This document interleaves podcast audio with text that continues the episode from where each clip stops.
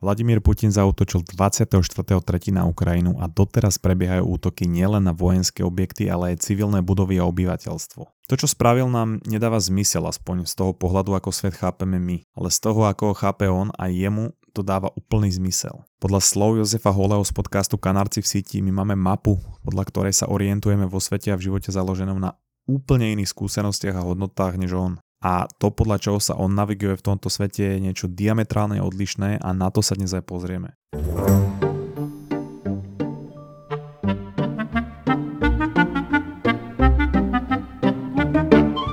Dnes sa bude tak trošku iná epizóda, kde samozrejme musím reagovať na to, čo sa deje u našich susedov, ako si asi už pochopil alebo pochopila. Mnoho ľudí nechápe alebo prepada panike zo súčasnej situácie a preto chcem možno vysvetliť jeden z hlavných dôvodov, prečo sa tak stalo, aký to má súvisť so Slovenskom a ako hľadať aj pozitívne veci, ktoré vznikli vďaka tomuto konfliktu. Pretože to je to, čo momentálne potrebujeme, aj trocha pozitivity a pokoja. No ale poďme rovno k jednému z dôvodov, prečo vznikol tento konflikt, o ktorom sa až tak nerozpráva. Preto musíme ísť trocha aj do histórie. Počas studenej vojny bola Európa rozdelená viac menej do dvoch frakcií. NATO, kde boli západné krajiny a Varšavský pakt, ktorého súčasťou boli krajiny ako Albánsko, Bulharsko, Československo, Východné Nemecko, Maďarsko, Polsko, Rumunsko a samozrejme Sovietsky zväz. A dalo by sa povedať, že tento pakt bol pod vplyvom Moskvy. Tieto krajiny Varšavskej dohody slúžili ako nárazová zóna pred krajinami v NATO, ktoré Rusko považovalo a stále považuje za nepriateľskú frakciu ohrozujúcu ich územie. Po skončení studenej vojny a rozpade Sovietskeho zväzu, krajina po krajine, ktoré boli súčasťou Varšavskej zmluvy alebo paktu, vstupovala do NATO, až sa hranica NATO posunula až k ruskej hranici. A Rusko je práve z tohoto veľmi nervózne. Dôvod je jednoduchý a zároveň komplikovaný. Jeden z nich je, ako som spomínal, že nárazová zóna pred hranicou NATO sa posunula až k hranici Ruska a preto je Bielorusko a Ukrajina z geografického, ale aj strategického hľadiska pre Rusko kľúčová. Keď sa ale pozrieme na Európu z geografického hľadiska, a tieto informácie mám od Tima Marshalla, ktorý je britský novinár, spisovateľ a vysielateľ, ktorý sa špecializuje na zahraničné záležitosti a medzinárodnú diplomáciu, a tiež je komentátorom geopolitických udalostí vo svete pre BBC Sky News, ale hlavne napísal knihu Vzáti geografie, ktorá vyšla v roku 2016, ktorú som prečítal a už tam v roku 2016 o tomto hovoril. Takže keď sa chcete vyznať v medzinárodnej politike, určite tú knihu odporúčam, zase to bude v popise. No ale keď sa pozrieme na tú Európu z toho geografického hľadiska, tak cez Európu sa rozprestiera pohorie Karpaty. Veľká časť tohoto pohoria chráni ruské územie čisto z vojenského hľadiska, ale medzi Baltickým morom a začiatkom Karpát je rovinný terén, ktorý vedie cez Európu na územie Ruska. Problém to je pre Rusov preto, pretože cez túto rovinu vpadli do Ruska v minulosti napríklad Napoleon, Švédi, Poliaci, Litovská ríša a dvakrát Nemci, pretože to je geograficky najväčšia slabina. Rusi teda nechcú obraňovať 1600 km dlhú rovinu, pretože to je veľmi logisticky náročné a nevýhodné a je pre nich ľahšie okupovať územie, ktoré sa tam nachádza, pretože čím idú ďalej, tým sa rovina zužuje a je ľahšie obraňovať 480 km než 1600 km. Bohužiaľ toto územie, kde sa tá rovina zužuje, sa inak nazýva aj Polsko. No a aj toto sú dôvody, prečo Rusi chcú aspoň promoskovskú vládu na Ukrajine, ak nič iné, ktorá by zaručila, že jednotky NATO nebudú na hraniciach s Ruskom, kde by mali kratšie zásobovacie línie v prípade konfliktu, keby Ukrajina samozrejme patrila k NATO. Takže keď v Ukrajine zavládli prozápadné nálady a chceli vstúpiť do NATO a Európskej únie, tak Rusko spravilo niečo podobné ako na území Československa v roku 1968. Môžeme sa pozrieť aj na rok 2014, kedy sa Rusi rozhodli okupovať a potom anektovať Krym, čo je súčasť Ukrajiny, alebo teda bola, to im umožnilo mať vodný prístup k prístavu Sevastopol, čo dáva ruské flotile prístup k Čiernemu moru a jeho prepojeniu do Stredozemného mora a samozrejme odtiaľ do celého oceánu. Takže podnecovali občianskú vojnu v Dombase a na východe Ukrajiny, aby tam vytvorili pre Rusko malú nárazovú zónu. No a tým Marshall vtedy špekuloval, či bude Putinovým cieľom len anektovať Donbass, alebo pôjde až na Odesu a tým odreže Ukrajinu úplne od Čierneho mora, alebo dokonca zautočí na Kiev. No momentálne to vyzerá tak, že Putin má záľusk na celú krajinu. Tým Marshall tiež hovoril, že je dôležité, aby tento útok prišiel v zime, pretože potrebuje mať zmrznutú zem, aby sa ľahšie pohybovali tanky a motorizované jednotky. Preto keď e, som hovoril, že to, podľa čoho sa orientuje vo svete Putin, jeho hodnoty, jeho skúsenosti a jeho vízia sveta je niečo úplne iné, než máme v hlave my a podľa čoho sa vo svete orientujeme my. V ruskom myslení dominuje jeho geografia a história. Pre Putina bol rozpad Sovietskeho zväzu najväčšou chybou a neustále to opakoval ako aj to, že Ukrajina nemá nárok na svoje územie. Zatiaľ čo svet sa pripravoval na vedecký a technologický pokrok s mierom a samozrejme aj na progres, tak Putin sa pripravoval na konflikt. Hlavnou príčinou nie je teda len bezduchá ruská agresia, je to strach. Na to síce nie je hrozbou, ale v ruskej a Putinovej mysli tie stáročia násilnej histórie Ruska nebudú vymazané pár desaťročiami bez vojny. No a keď teraz prejdeme na Slovensko, tak podľa prieskumov je podpora Putina v európskych regiónoch na Slovensku druhá najväčšia hneď po Rumúnsku. A tu je iba vidieť, ako dôležité pre Rusov je, aby naša krajina mala proruské zmýšľanie a smerovanie toľko dezinformačných webov, ktoré pôsobia na území Slovenska, toľko dezinformácií a ruskej propagandy, ktorá ide z Ruska a je zameraná aj na naše malé územie a toľko politikov preberajúcich narratív ruskej propagandy na tak malom území.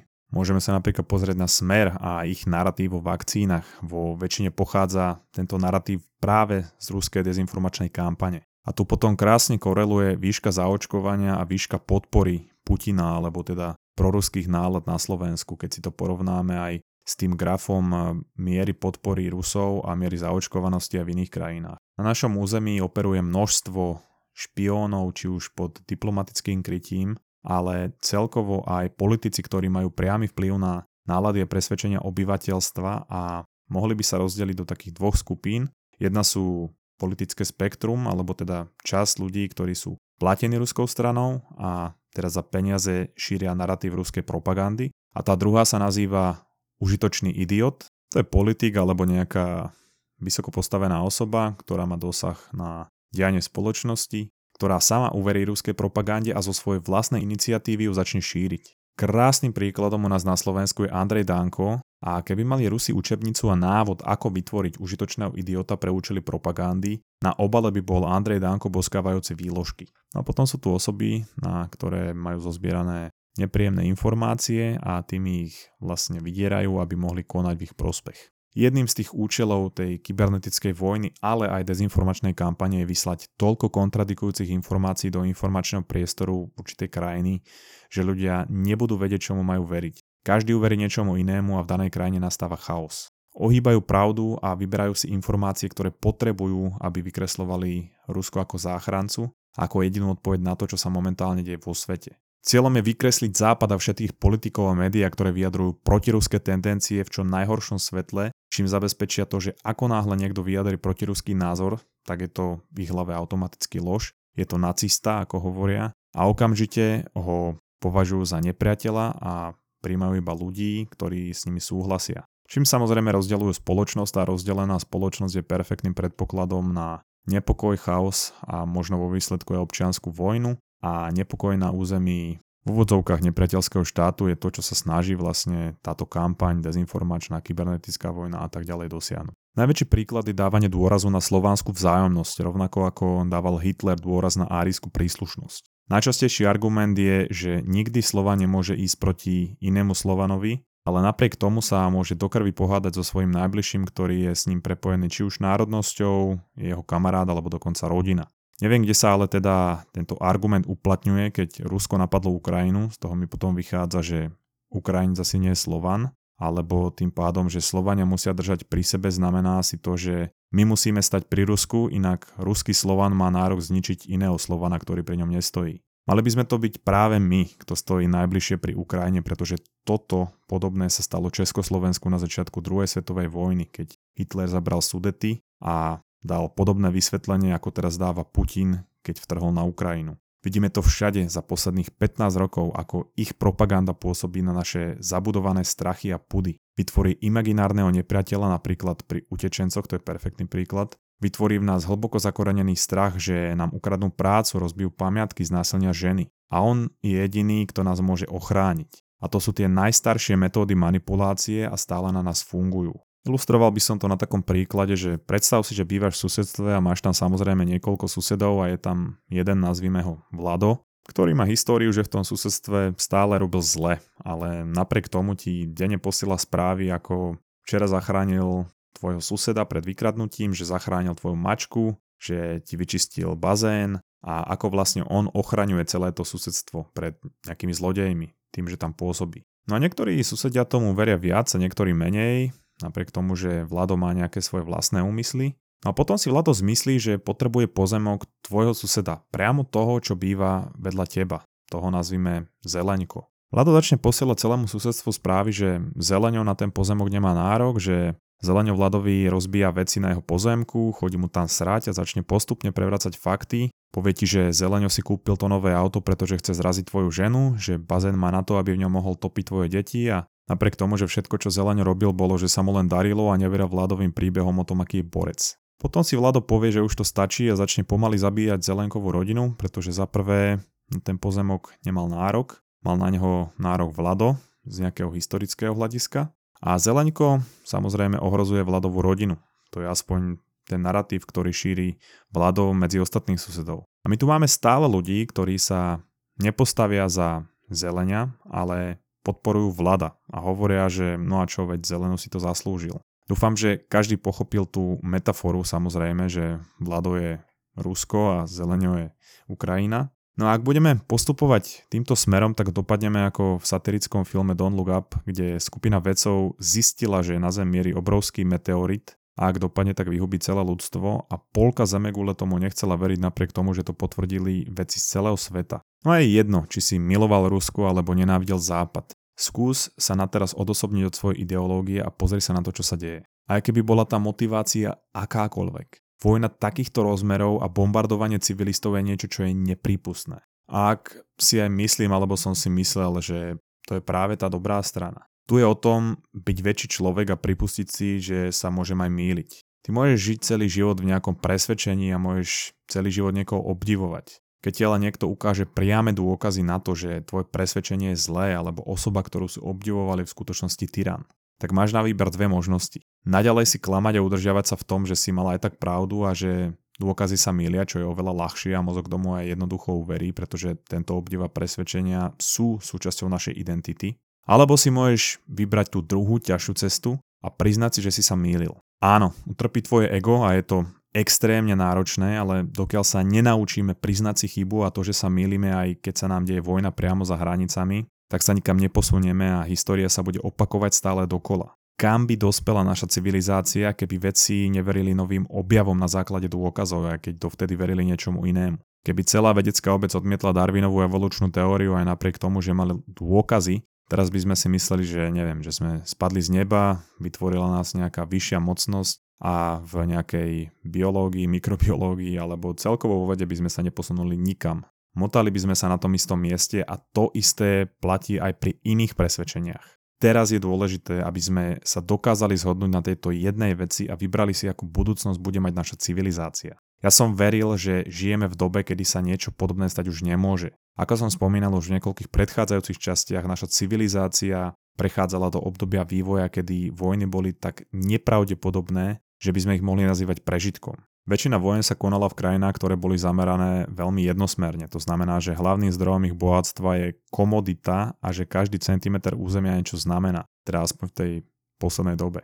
Ale vo väčšine každý rok klesala pravdepodobnosť ozbrojeného veľkorosialeho konfliktu. Z nadneseného pohľadu pri vývoji civilizácie sa dá považovať bitka o územie, komoditu alebo náboženstvo výsledkom primitívnych civilizácií alebo znakom primitívnych civilizácií. Ďalší krok na stupni vývoja civilizácie je znižovanie financovania oblasti zbrojenia a zvyšovanie výdavkov na vedu a technológiu, čo za posledné dekády dáta aj naznačujú. Preto zabíjanie kvôli územiu, surovine alebo na základe toho, koho boh je ten pravý, by sa dalo považovať za extrémne primitívne. Dáta naznačovali, že väčšina moderného sveta od tejto primitívnosti upúšťa a pomaly ale isto sa posúvame od vojen ku objavovaniu a či už vedeckému, technologickému alebo vesmírnemu, jednoducho akémukoľvek objavovaniu.